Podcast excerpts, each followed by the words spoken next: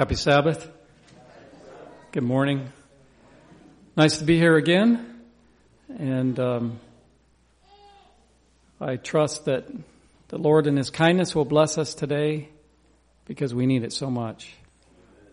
I would like to kneel just briefly uh, and have a prayer, and then I will share with you as time allows. Heavenly Father, we want to thank you so much that we can gather here in thy house on the Sabbath day. We want to thank you, Lord, that thou art a merciful God. I pray now that as we gather here, that the Holy Spirit will be here with us to illuminate to our minds the Word. That Jesus from the most holy place will send to us His Spirit. And that we as a people will be awake as never before, realizing that we are on the very threshold of the last stage of this world's history and the soon coming of Christ. So I pray, dear Lord, that as we open thy word, that thou lead God and bless us, and that thou will give us the help that we need. And we ask it in Jesus' name and for his sake. Amen.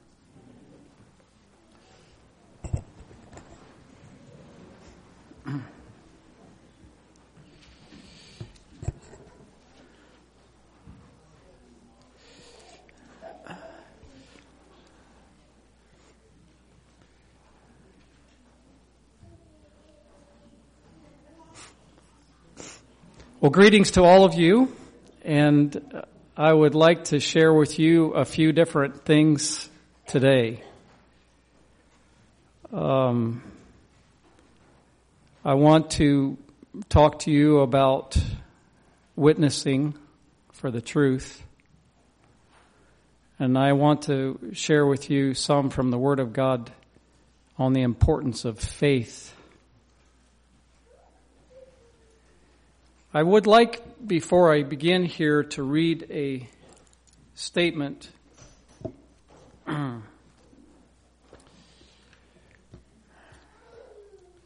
Wonder, I would like to read here from page 654 in the book, fifth volume of the Testimonies. Page 654 in the fifth volume of the Testimonies, it says this. As the end draws near and the work of giving the last warning to the world extends, it becomes more important for those who accept present truth to have a clear understanding of the nature and influence of the testimonies which God in his providence has linked with the third, with the work of the third angel's message from its very rise.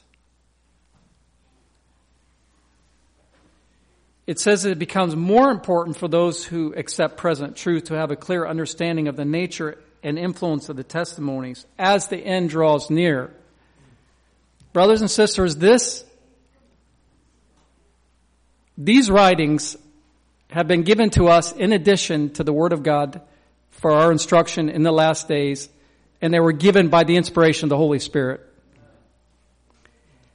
And in this quote that I just read to you on page 654 in the fifth volume of the testimonies, it says, as the end draws near, the testimonies become even more important.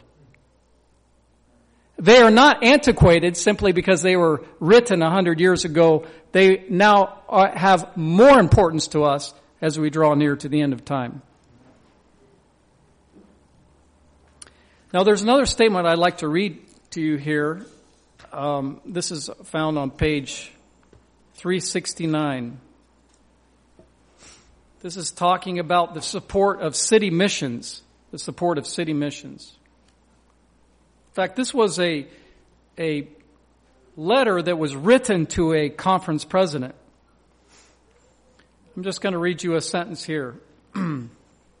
it says this Let those who would follow Christ fully, let those who would follow Christ fully come up to the work.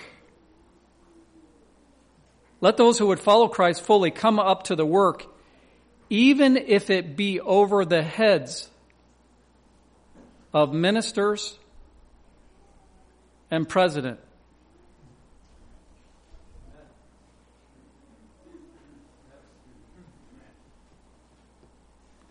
I'm going to read it once more. Let those who would follow Christ fully come up to the work, even if it be over the heads of ministers and president Brothers and sisters, we have now come to a time in this world's history and the church of God where we cannot wait on men, we must look to God. This is not setting aside cooperation, etc.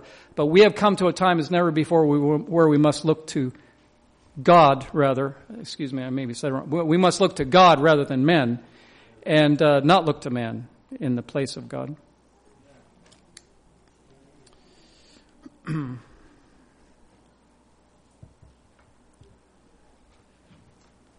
now, I want to really I think you're all aware of this, but as never before, as never before, we need to be into the Word and into the spirit of prophecy. We have got to have this illumination. In the, I want to read another statement here. This is uh, testimonies to ministers. It's a section here encouraging the study of the books of Daniel Revelation, and it says this. Those who search this word should keep the mind clear. Those who search this word should keep the mind clear. Never should they indulge perverted appetite in eating or drinking You know, we're also told by the same inspired author that as we draw near to the end of time, that Satan's temptation to indulge appetite is going to become greater and more powerful and more difficult even to overcome. Because he knows that he can do serious jeopardy to the spiritual advancement of an individual if they are given over to any degree to gluttony. It says those who search this word should keep the mind clear, Never should they indulge perverted appetite in eating or drinking.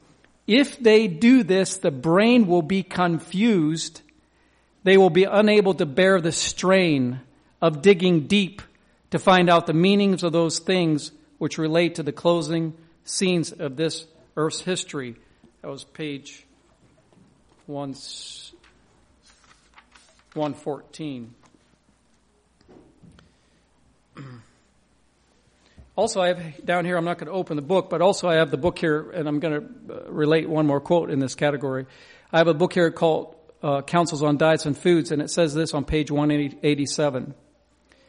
It says, when the time draws near, when the time comes, rather, in the providence of God for the world to be tested upon the truths for that time, minds will be exercised by His Spirit to search out the scriptures link after link, and they will do it even with fasting and prayer until every link in the scriptures which immediately concerns the salvation of souls will be made plain so that none need error.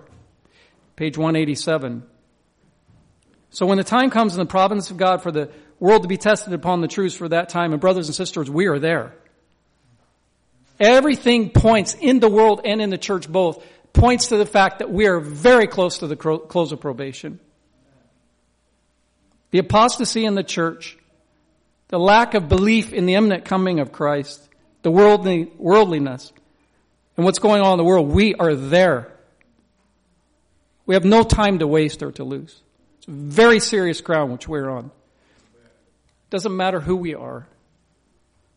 We're in a real battle. But God has given us this information to encourage us and help us along. Let those who would follow Christ fully come up to the work, even if it be over the heads of ministers and president. I would urge anybody sitting in this congregation today to take the fifth volume of the testimonies and make it your goal to make your way through this book this coming, this, this coming year. It's a tremendous book that has so much information in it on last day events. I have a copy of the book Great Controversy here. I really like this book. I really like this edition of it. And um, so in my, and I'll just tell, I just want to share with you some of the experiences that I've had in my work. In my work, I both do my regular colporting and canvassing, and um, I also uh, have done some prospecting for Bible studies, which I'm will be following up on, so forth. And um, in fact, I went uh, and helped a church and uh, knock quite a few doors. But brothers and sisters, it is absolutely amazing how things, how what's going on out there. I'm seeing now in my own work an opening up of minds and also a closing of minds like I've never seen on a level that I've never seen before. So what I do when I'm out prospect, uh, when I'm out prospecting for Bible studies, what I do is I take these little GLOW tracts and I didn't get one in my hand, but I take a little GLOW tract this size. It's from the Michigan conference. And it's called BibleStudyOffer.com. And I walk up to the door, I knock on the door, and uh, then I step back a good space and I, I'm looking right at the door and as soon as that person comes to the door, I get eye, eye contact with them and I look them right in the eye and I'm as nice and friendly as I can be and I ask them how they're doing. As soon as I get that answer, often I'll say, well, keep it up or some nice thing. But then I immediately reach the pamphlet out to them and I would say, we're out giving away this brochure. It's an offer by Amazing Facts Christian Ministry for a free Bible course. We believe that Jesus coming is soon and we're trying to encourage their people to read their Bibles to get ready for that. So I hand it to them just like that. And if they want to hear me, they'll listen to me. And if they don't, I'm on down the road. And uh, I'm going to only tell you pretty much the good experiences today. Uh, the reason I say that is because you must expect when you go out witnessing to be rejected. You must expect that. But the Bible says, let us go forth therefore without the camp, bearing his reproach. So anyway, I stopped at one house and uh, did the, my offer, and then I began. And as soon as I get a response from the person, if they want, I'll take their name. Uh, and then immediately after that, I pull out the book Great Controversy and I say we're also making available to anybody that wants it a tremendous book on famous Christians from the past. that covers famous Christians like John Knox, Martin Luther. It shows you how true the Bible is, and it details last day events and shows you exactly what's going to happen before Jesus comes again. That's basically what I say about it, or kind of a little bit. But anyway, one lady I was talking to her, and, and uh, I said to her, I said, this book sh- shows you why the reformers such as Martin Luther left the Catholic Church. Because the Catholic Church was not following the Bible, and they realized in order to follow the Bible, they had to leave the, leave the Catholic Church. She said, well, she said, I'm a Catholic. She said, but I'll read that book. Yeah. She said, I'll read that book. Another time I was walking down the street and there was two men at a Stanley Steemer van. One man was inside trying to make a repair. The other one was on the sidewalk. I walked up to him. I said, sir, I said, we're passing out this pamphlet. It's a brochure, um, from Amazing Facts, or I'll say whatever, but Amazing Facts Ministry. We're offering a free Bible course. We believe that Jesus is coming is soon and we're trying to encourage people to read their Bibles and get ready. He said, uh, he said, I don't read the Bible. He said, I'm not a Christian. So I immediately said to him, I said, sir, did you know that in the Bible it says that Jesus wants you in heaven? He said, well, that's nice of him. So then I pulled out the Great Controversy book and I told him what the Great Controversy book was about, how it proved to you how true the Bible was. It tells you the lives of famous Christians and explains to you in detail what's going to happen before Jesus comes and how to be ready. And he said, I will check that out. And he took the book, very gladly took the book. Yeah. I stopped in another place. There was a group of teenagers in a garage, probably six or eight of them in a garage. They were just hobnobbing and socializing, all sitting there. And I walked into the garage and I began sharing with them. I did my introduction and, and talked to them and they talked back to me. They were real nice and friendly and went out and I handed out several books to them. And when I was done, one of the teenage boys, he got up from his chair. He walked across in front of the group. He came over to me and he hugged me and he said, thank you so much for coming today. The next day I was in another part of town and I was knocking doors and I heard a voice across the street and this young man said, Hey, do you remember me? It was that same boy that hugged me the day before. He said, This is where I live. He was out in the front yard. So I went over and I talked to him and I said, Well, can I meet your parents? So he took me to the door and his mother came to the door and she was just as dear as he was. She said, you know what? She said, I'm absolutely convicted that Jesus is coming soon. She said, I'm not ready. And she was just really reaching out for help. And so I talked to her and gave her some advice. I left a book with her. And then when I left, they said, when are you going to come see us again? Yeah. That's something. I met another man. He was about 90% blind. He said, I can't read. He said, but I'll give this book to my family. A day or two later, I happened to come across the house where he lived. He was somewhere else when I first saw him. I came across the house where he lived. He said, my family was so glad to get that book in that Bible study course. One evening I was at the laundromat doing some, uh, doing my laundry and the, the man, the owner was there And I offered him a book he wasn't particularly interested, but he said, you know what? He said, if you leave some of these books here, he said, people will take them. He said, you just leave them. He said, people will take them. They'll be glad to get them. So I did. I left some books there. The next day I was walk, or in the same neighborhood and, um, I came across a, a, a lady and her husband and she said, I already got that book. She said, I was at the laundromat last night and I already got that book. And she said, I already signed up for that Bible course. Isn't that something? Yeah. I met another man. He doesn't go to church anywhere, but every Sunday he and his wife worship in their home. She believes in wearing a dress.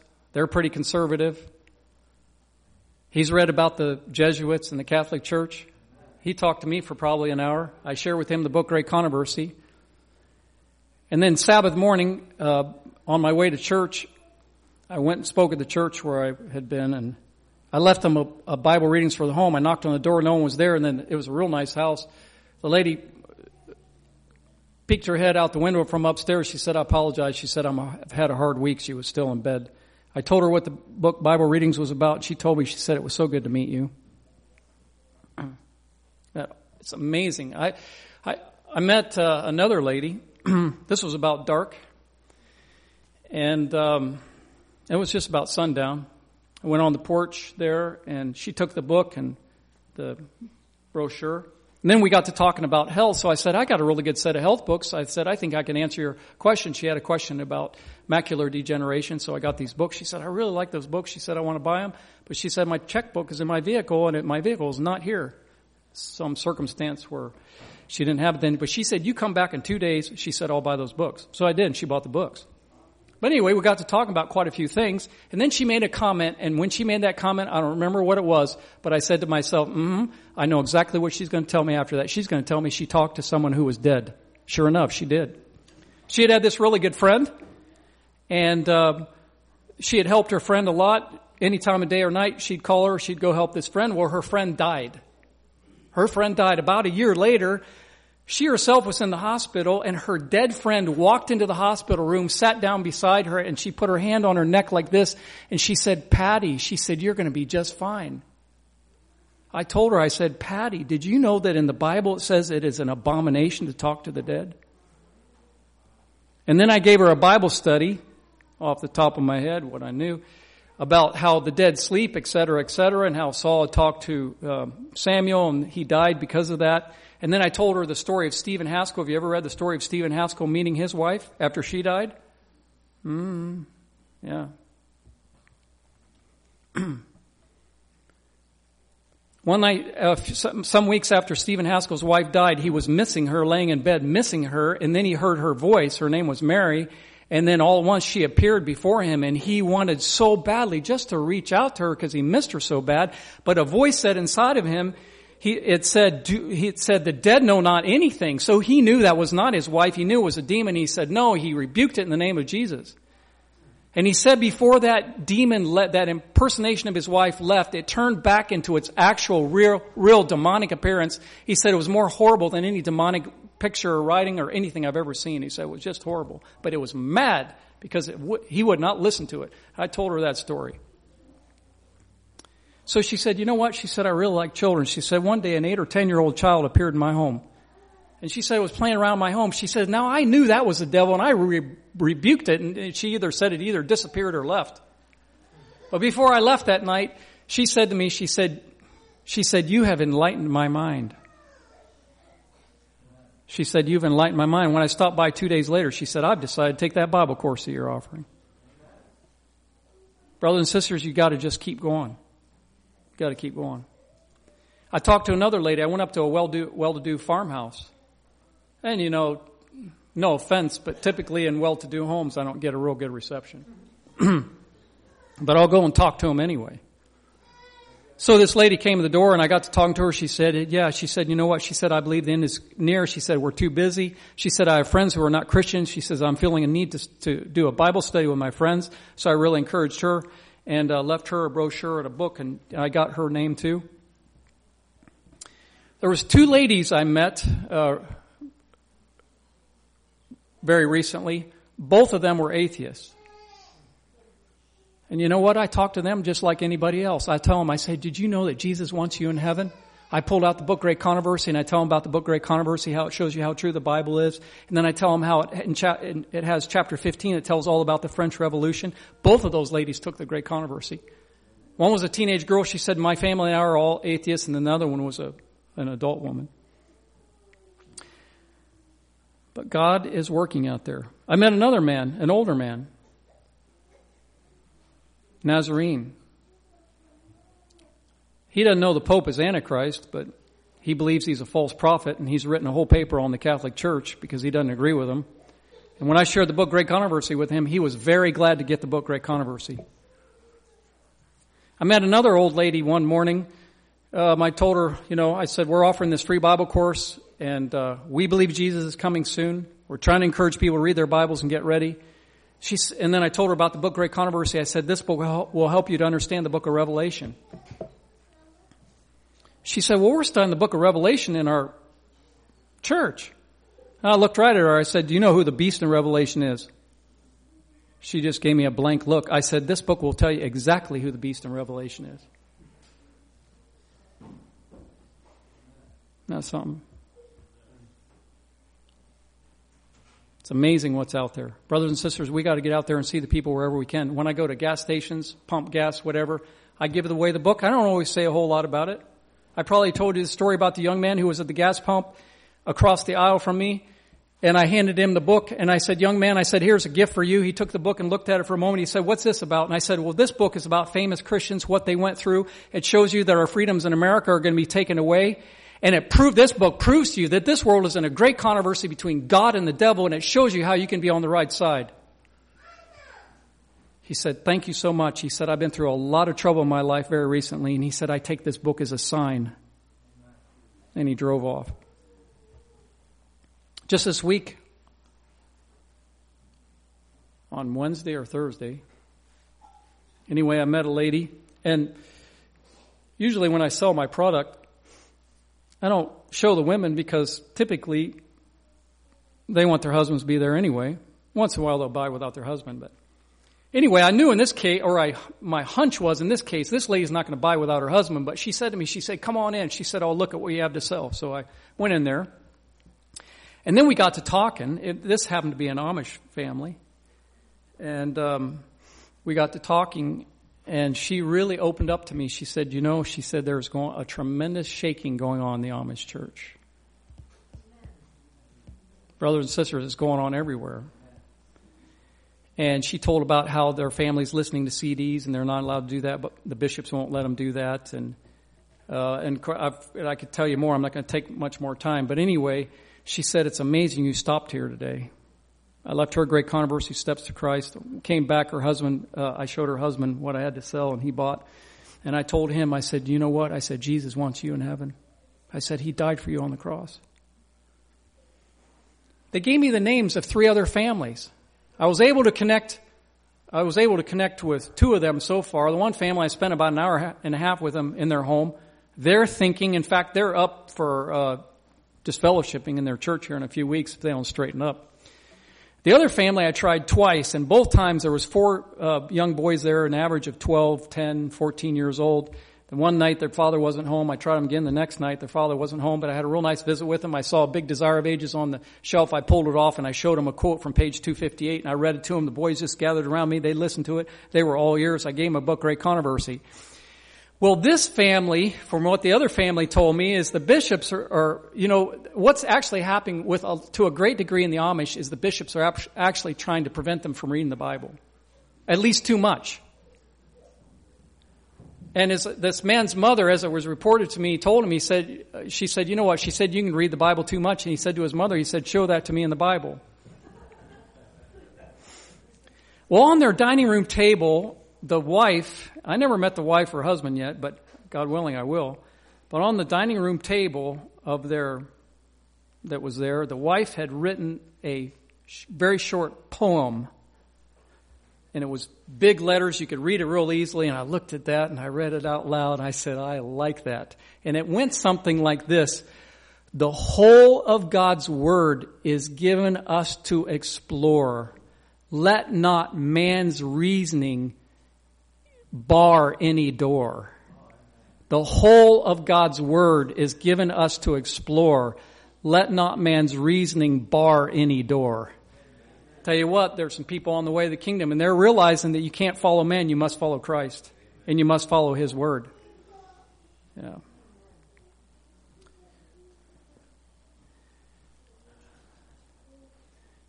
I want to talk to you a little bit about faith.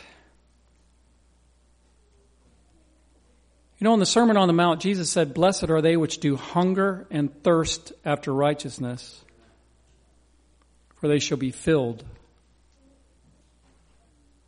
This is a very pivotal statement. Blessed are they which do hunger and thirst after righteousness, for they shall be filled. I have a friend that calls me every few weeks. He lives down in West Virginia. He likes to talk to me, and of course, I like to talk to him. And um, he's always sharing with me some idea or quote or whatever. But often when we have visited over the last year or so, he has referred me to Second Thessalonians chapter 2, and in his opinion, in Second Thessalonians chapter 2, he believes is the most important chapter in the Bible. And here's why he believes that. And I won't argue with him. But here's why he believes that. Because in Second Thessalonians chapter 2, it says something like this. It says, even him whose coming is after the working of Satan with all power and signs and lying wonders and with all deceivableness of, righteous, of unrighteousness.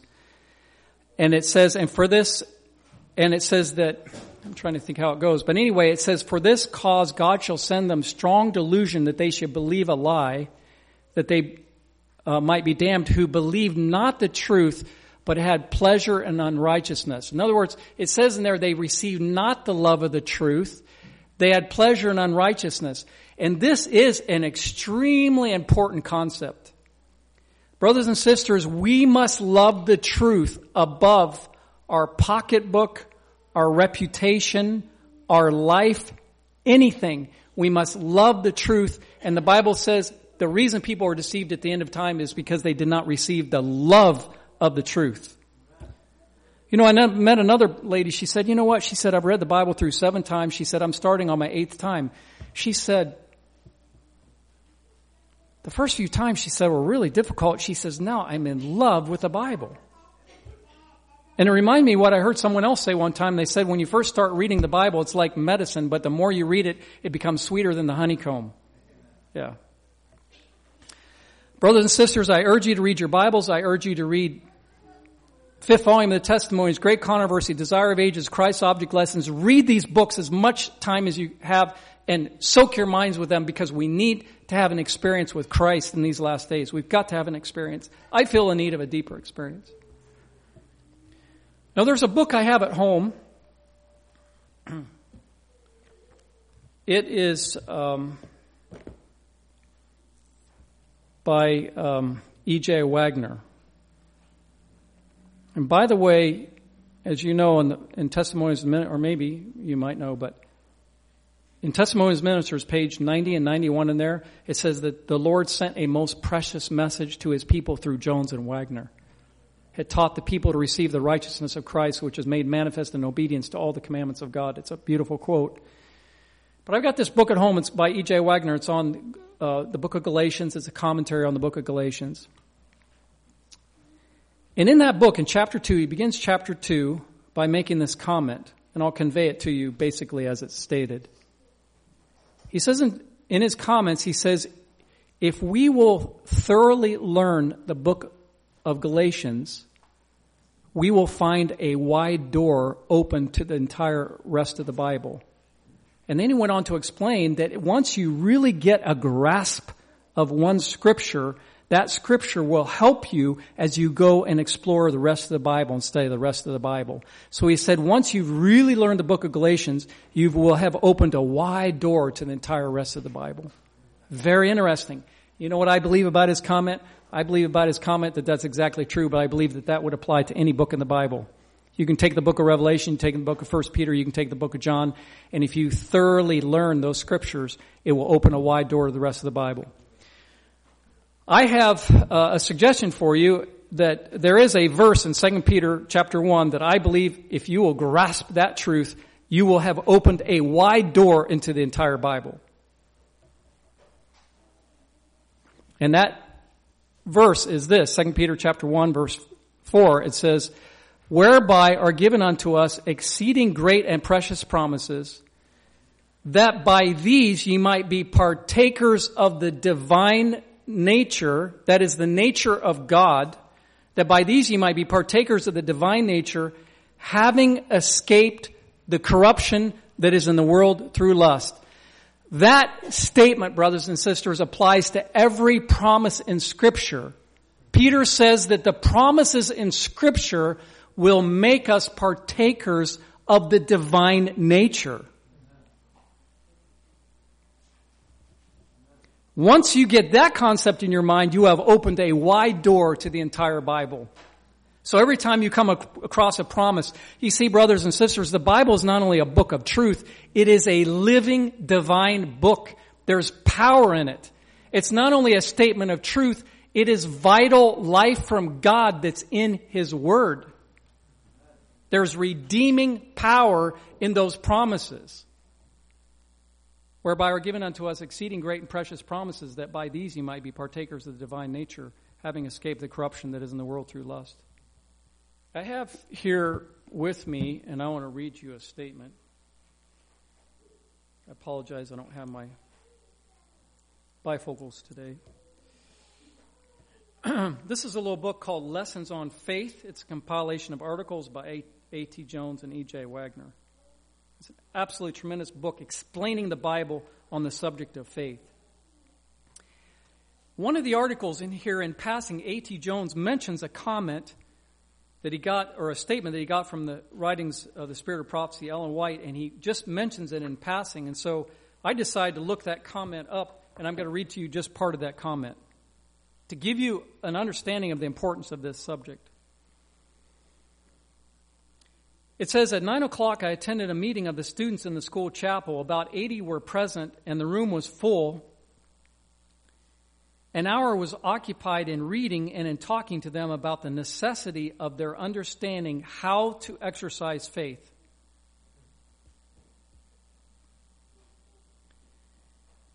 An hour was occupied in reading and in talking to them about the necessity of their understanding how to exercise faith.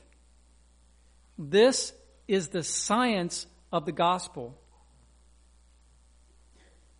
The scripture declares, quote, Without faith, it is impossible to please God.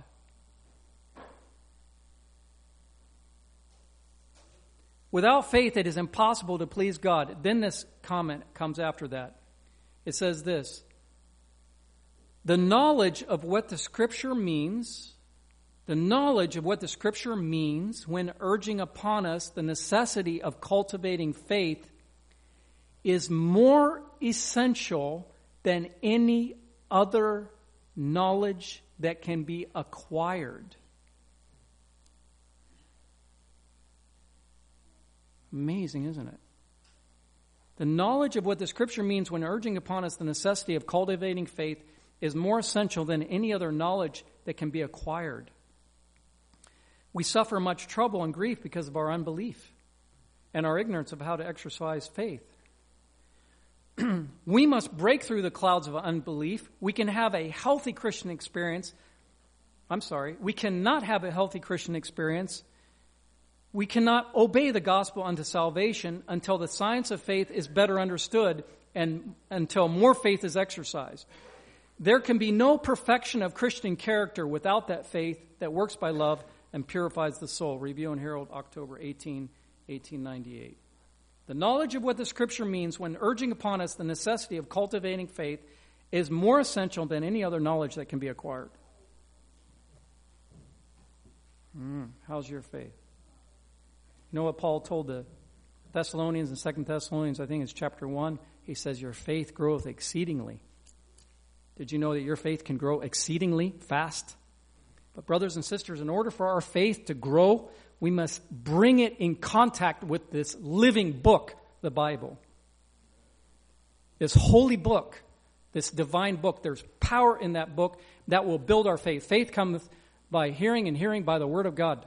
The Bible itself will give you faith. Okay? Remember remember when the, the disciples said on one occasion, they said, Lord, increase our faith? You know what? I read that recently. and I thought, what a fantastic prayer. So I've been praying, Lord, increase my faith. I want to look at a little bit at what the Bible says about exercising faith. If you would turn in your Bibles to the book of Hebrews,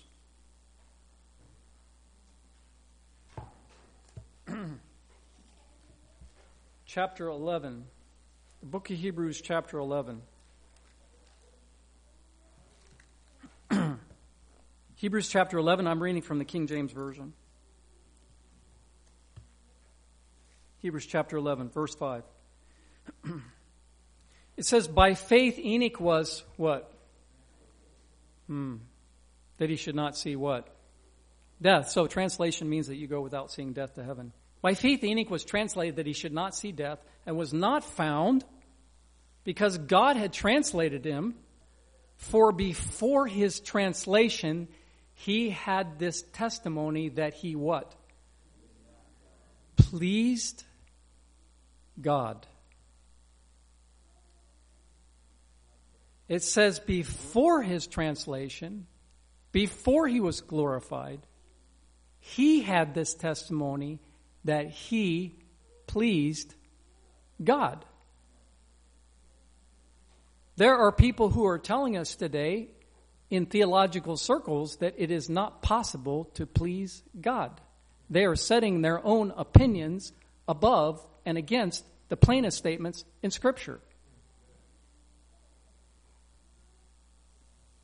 For before he, he, was translated, the Bible says he had this testimony that he pleased God. Now, in the next verse, Paul details very simply how to exercise faith. How to exercise faith. and he says, But without faith,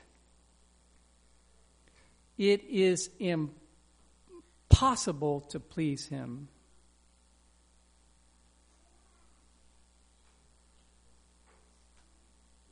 For he that cometh to God must believe that he what?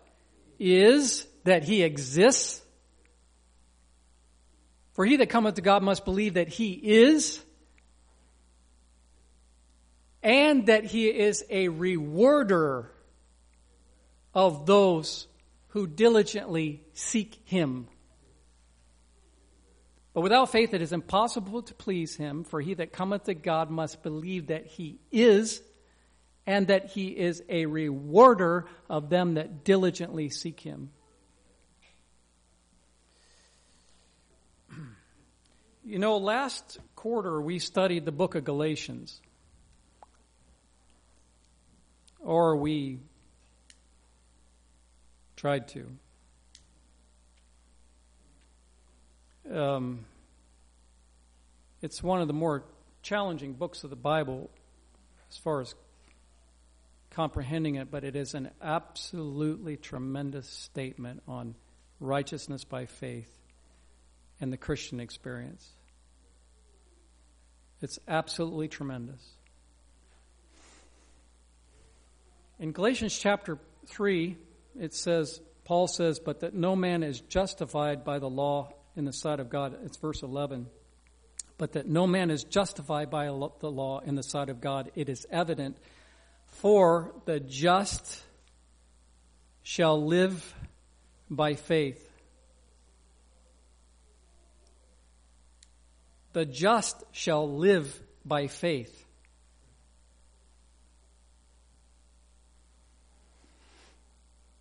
When you read the book Great Controversy, I believe it's in chapter 7, Ellen White talks about Luther's journey to Rome.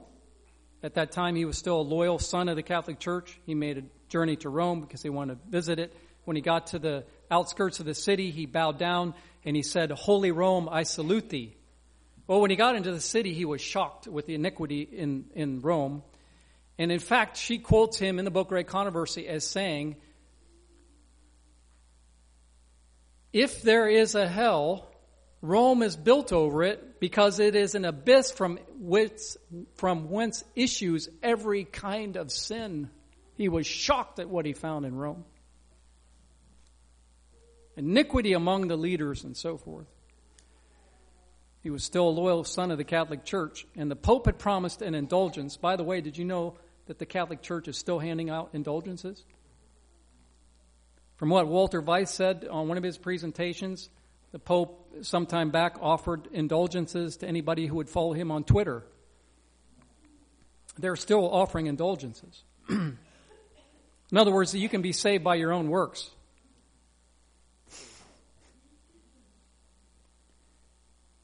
But the Pope had offered an indulgence for anyone who would climb Pilate's staircase. At least they claimed it was Pilate's staircase, the staircase that Christ had ascended or descended during his trial. So Luther one day is devoutly climbing these steps. And God spoke to him. And what God said to him is what God had already written by Paul. The just, Romans 1:17, the just shall live by faith. God thundered that to him. Now, if it was audible or not, I don't know, but Luther knew at that moment that the Almighty God had spoken to him, the just shall live by faith. Not dependence on yourself, but by dependence upon me. Luther was ashamed of himself for his actions at that moment. He got up, he hurried out of there, and the book Great Controversy quotes on that afterwards, and it says, Luther realized as never before the necessity for constant faith and constant dependence on the merits of Christ. Uh-huh. If you would, I'd like for you to turn to the book of Matthew for a moment. I want to look at a story here. Matthew chapter 8.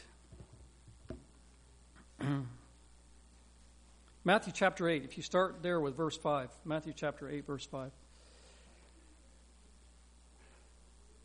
Matthew chapter 8, verse 5. Are you there? And when Jesus entered into Capernaum, there came unto him a centurion, beseeching him, and saying, Lord, my servant lieth at home, sick of the palsy, grievously tormented. And Jesus saith unto him, I will come and heal him. So here's a man, a centurion. He said, My servant is grievously tormented, and I need him healed. And Jesus said, Well, I'll come. I'll come. Verse 8. The centurion answered and said, Lord, I am not worthy that thou shouldest come under my roof. But speak the word only, and my servant shall be healed. For I am a man under authority, having soldiers under me, and I say to this man, Go, and he goeth, and to another, Come, and he cometh, and to my servant, Do this, and he doeth it. When, verse 10 When Jesus heard it, he marveled and said to them that followed, Verily I say unto you, I have not found so great faith, no, not in Israel. Now, what, what, what was the faith the centurion had? It's right there in verse 8. The centurion answered and said, Lord, I'm not worthy that thou shouldest come under my roof, but speak the word only. Speak the word only, and my servant shall be healed. You know, one of the beauties about the Sabbath is that it reminds us of the creation, the first week of this world's history, and the power of God to speak and to create. You know, during the, the creation week, the Lord not only made this earth, He made the moon and the sun. The Bible says it very plainly. The sun, don't they say the sun's about a million times bigger than this planet, than the world, the earth? How long does it take the Almighty to get something done? Here's my theory. He could have created the whole earth in one second if he wanted to. But out of kindness to man, he took a whole week to do it so man would have time to work and then time to rest. Isn't that right? Brothers and sisters, think about this. When Jesus comes back again, we don't know how many people they're going to be raised out of their graves, but it will be in the multitude, hundreds of millions. I mean, there was 100 million people put to death by the Catholic Church in the Dark Ages. There's been many martyrs. There's been, you know, many uh, during the years who believed in Christ, but let's say it's going to be hundreds of millions. Christ is going to raise them out of their graves and he's going to give them all immortality. Even if they've turned to absolute dust, he's going to recreate them. He's got the pattern of it all and he's going to give them back their character and their mind and except whatever they weren't, wherever they weren't pretty, they'll be made pretty and wherever, you know, the, all the blemishes are going to be gone. Paul says he's going to do that in a moment, in the twinkling of an eye. This is amazing power and intelligence. Lord, increase our faith. Right? So the centurion said to Jesus, he said, Lord, he said, Lord, you don't need to come under my roof. He said, speak the word only, and my servant shall be healed. I tell men what to do. I'm just a man, and they do it. You're God. You can tell the angels or the spirit, however they get it done, and they can do it.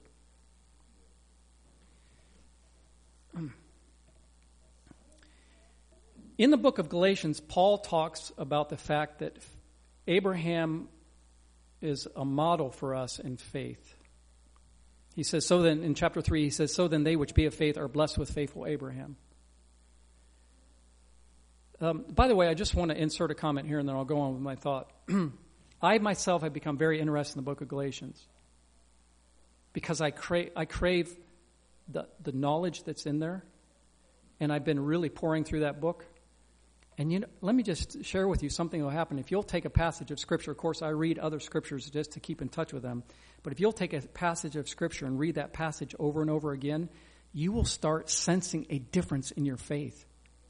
It will start doing something to your Christian experience. It will build your faith. I've been doing it now for almost four months. And I'm not, just for your encouragement, when I was driving to church this morning, I repeated the book to myself. I mean, if you read, i have got a, I've got a very dull brain. I promise you, I have a dull brain. But I have found if I go over something enough, it'll stick in my head. And then once you have things in your mind, then you can really start studying them. But Paul says in Hebrews or Galatians chapter three, he says, "So then they which be of faith are blessed with faithful Abraham." I'm going to try and explain just a couple points to you here. But if you go to Romans chapter 4, and Paul is talking about this, the experience of Abraham and, and, and Sarah, okay? And they're getting pretty old. And God comes along. He says, You're going to have a baby. Now, the reason this story is told is not that we're particularly concerned about having babies. The reason this story is told is because we need to understand the power of God to save the soul from sin. Okay?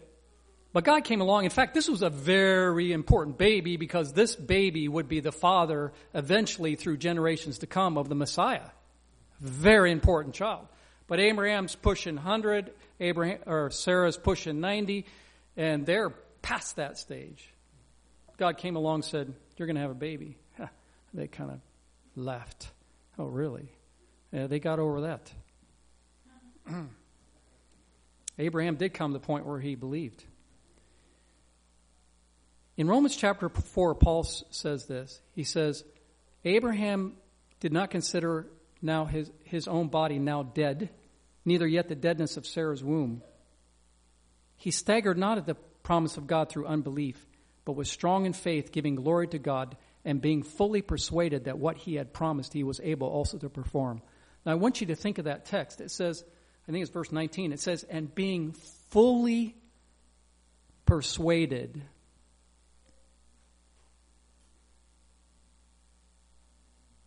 That's it. No doubt. And being fully persuaded that what he had promised he was able also to perform, and therefore was imputed to him for righteousness.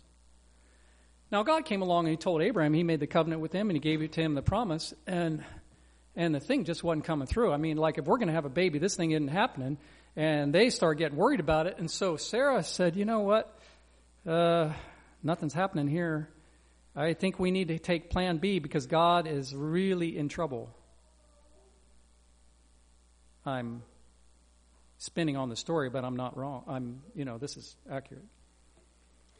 So she said, You take my handmaid, this Egyptian slave. She said, And you have a baby by her, and that's going to be my son. So that happened. this little baby's born, and then the two women get fighting. By the way, there's all kinds of stories in the Bible that you don't do polygamy. Uh, you know, when man wanted to do it, God said, okay, try it out, see how you get along. Well, in this home, there was fighting. And finally, it got so bad that um, Abraham had to send them both out. But here's the point I want to observe with you here Abraham depended on the flesh and not on God to fulfill his promise, and all he came up with was sin. It's wrong to be married to two women. And brothers and sisters, when you and I depend upon anything that we merely can do of ourselves and do not depend upon God, all is we are going to produce is sin. But the Bible says the just shall live by faith. As long as we are trusting in the Word of God to accomplish the, what the Word of God has said it will do, God will deliver us from the power of sin.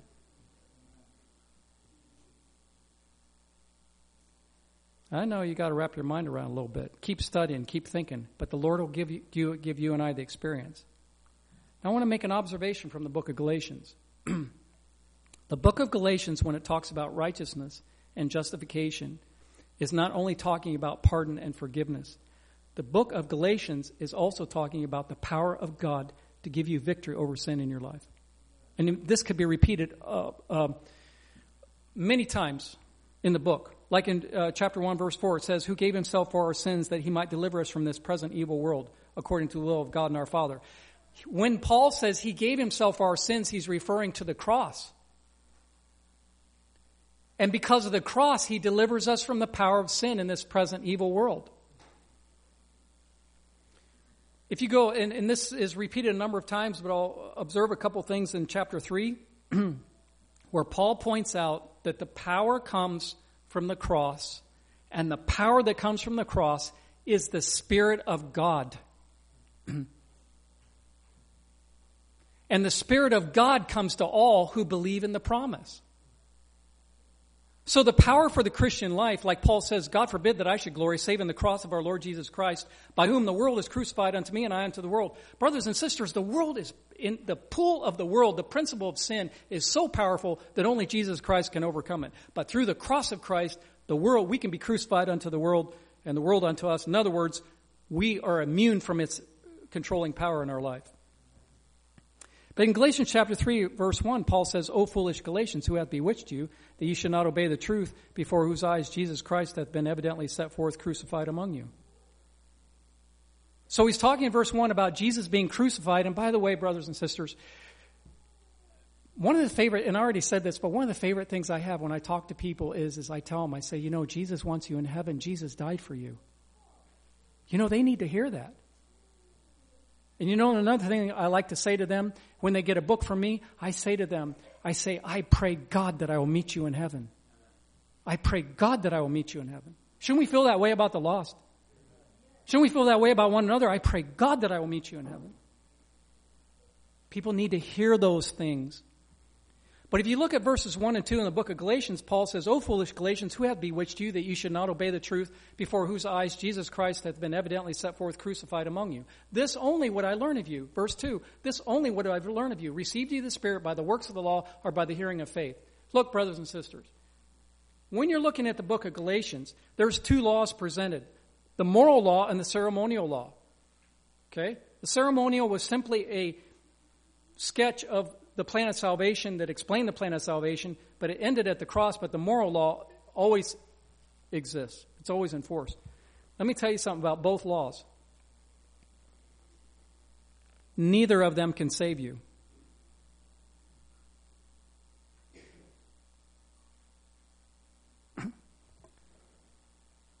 There was a rabbi, and A.T. Jones quotes in his book, Jehuda Hakadosh, something like that, and he made this comment. He said that, that circumcision is equal to all the laws of God. In fact, it's so great that without circumcision, God could not have created the heavens and the earth.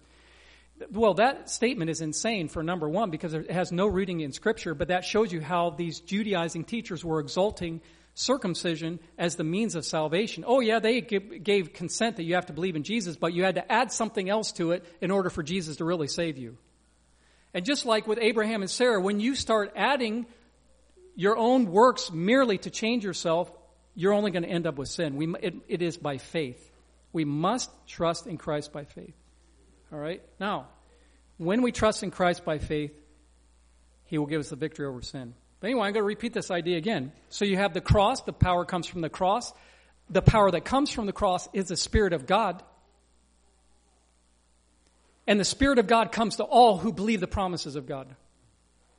This is repeated throughout Scripture, and, uh, and I'll, let me just quote the two passages in, in Galatians 3, and then there's also, there's, it's in other places too.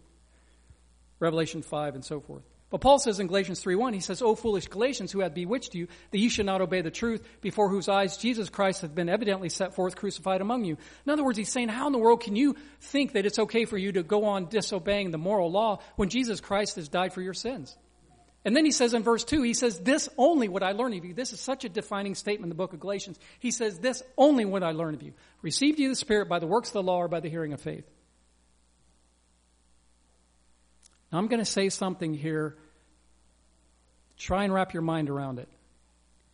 A false gospel teaches us that we must obey the law in order to become righteous. I don't care what law it is. A false gospel teaches us that we must obey the law in order to become righteous. the true gospel teaches us that we must have faith in Christ in order to become righteous. And Jesus will not only forgive you of your sins, he will make you righteous. And as long as you are trusting him, in him by faith, he will give you victory over sin.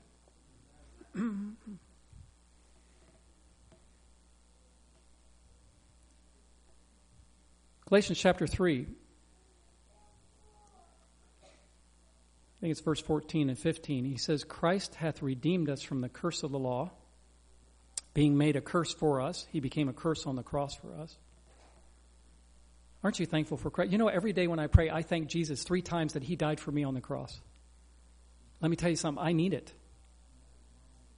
I need it. I would have absolutely no hope of eternal life if Jesus had not died for me on the cross. He took the hit, He took the guilt, and He took the death of my sins. I have no hope without him. Hmm, none. But Paul says, Christ hath redeemed us from the curse of the law, being made a curse for us. For it is written, Cursed is everyone that hangeth on a tree.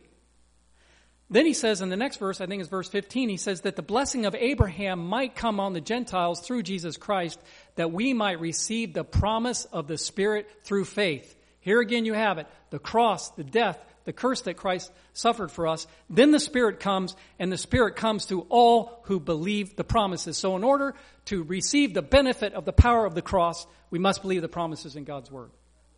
The word promise is mentioned eight times in Galatians chapter 3 and two times in Galatians chapter 4. Ten times. And then, of course, there's other allusions to it too. We must take this word and believe it. Okay? Now, Paul says he says, For brethren, you have been called unto liberty, only use not liberty for an occasion to the flesh, but by love serve one another. For all the law is fulfilled in one word, even in this thou shalt love thy neighbors thyself. In other words, he's saying, Look, now that you've been liberated by Christ, don't take this as a license that you can go on sinning. Right?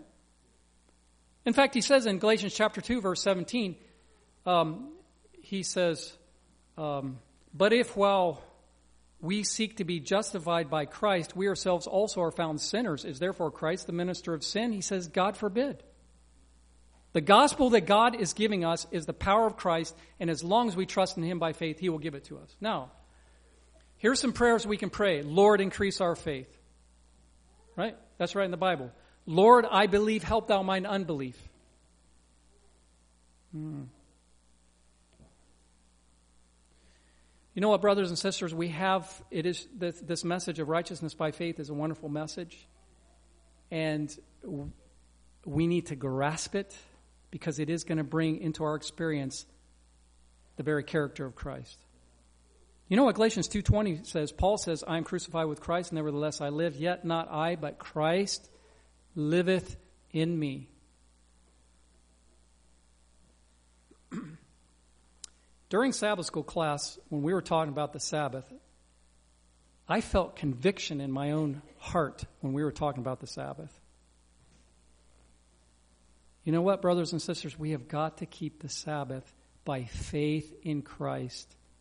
And if we keep the Sabbath by faith in Christ, we're going to keep all the other commandments of God. I just want to encourage you a little bit. I'm going to say this very, very gently. But I do have a concern, and please, you know, you can examine this out, but let's try and figure out other ways of communicating with others about things for sale in church. Just, I mean, I'm, please, I take this very gently. I'm not saying this, you know, please. But I just think we need to maybe maybe we can get emails, phone numbers, or whatever, communicate around. We just want to be careful. I remember once going into a church and they had in the bulletin uh, washer and, and dryer for sale. Okay. And I remember another time going into a church and the brother had uh, concordances and on the table in the back for sale. See, here, here's the point of the Sabbath. And it's just like at Mount Sinai. You know, around Mount Sinai, God put this border, and He said, you know what? Don't cross this border, or you're totally in trouble. Okay? The Sabbath is a sacred border around us that we may worship our God. And the devil is trying to make little inroads to get us to go all the way. Do you, see, do you see what I'm saying? Brothers and sisters, there has been for years a wrong theology in Adventism, which has led to apostasy in our institutions. It makes me very concerned as I see the apostasy in our institutions. One of our main universities in North America just recently organized a support group for gays, lesbians, and transgenders. That's public information. The same university has a particular section of their dorm. I know this for a fact because my cousin lives in that community for years. It has a particular section of their dorm for homosexuals. Brothers and sisters, we have got to wake up and realize that Christ will make us righteous by faith. He will give us victory over sin. And Jesus says, Ye shall know the truth, and the truth shall make you free. Yeah. So may God help us. Pray for me. I'm praying for you. But Jesus will give us the victory. I'm going to share with you one other thought. Mm, there's so much I'd like to share. But let me just share this with you. As we get near to the end of time, Satan is going to be an artist at putting shame on those who stand for the truth. And he is going to make the wrong look right and the right look wrong. Satan is going to be an artist at putting shame on those who believe the truth, and he's also going to make the wrong side look like the winning side. When they surround the city after the millennium, he's going to make the wrong side look like the winning side. Brothers and sisters, it's all a lie we have got to realize that in order to experience righteousness by faith, we have got to get into the Word and be free from the control of man. God has instituted organization and leadership in His church, yes, but as soon as someone steps outside the Word of God, they have no more authority from God, and we are not to follow them.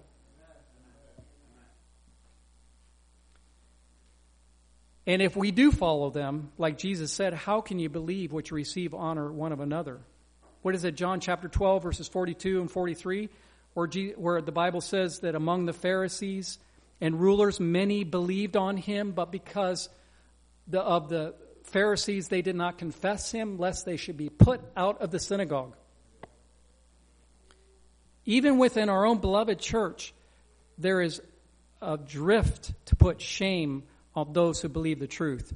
But if we will drink in from Christ, we will be like Paul, who said, I am not ashamed of the gospel of Christ, for it is the power of God unto salvation. I love you all. I pray that I will meet you in heaven. And pray for me. I'm in a battle, but you know what? I am learning more than ever before. Is that if when I'm attacked by Satan, I can depend on those promises. When I'm tempted by temptation, I think of the text in Galatians 5 and they that are Christ have crucified the flesh with the affections and lusts. Keep putting your mind on those promises. But without faith it is impossible to please him, for he that cometh to God must believe that he is, and that he is a rewarder of them that diligently seek him. Can I urge this church to get a whole bunch of these books and pump them out? Brothers and sisters, there are people craving for them. My friend Ron Goss, I'll tell you this real quick and then I will be done. He went to the bank, took one of these, he had to get a notary done. He went to the bank, took one of these with him, and he laid it down, and then when the notary was done, he showed it to the lady. She said, I already got that book. She sent a friend of mine. I think she went to the Baptist church in the area. She said, a friend of mine from the Baptist church gave it to me, and she said, This book is a must read. There's people out there reading these books. Yeah. So get, let's get them out. Let's do all we can. You can say, here's a gift. You can tell them a little bit. But if we're zealous and enthusiastic and we have the love of God in our hearts and we pray, God's angels will go before us. I'm seeing it more than ever before. So, God bless you, and um, I pray that we will meet again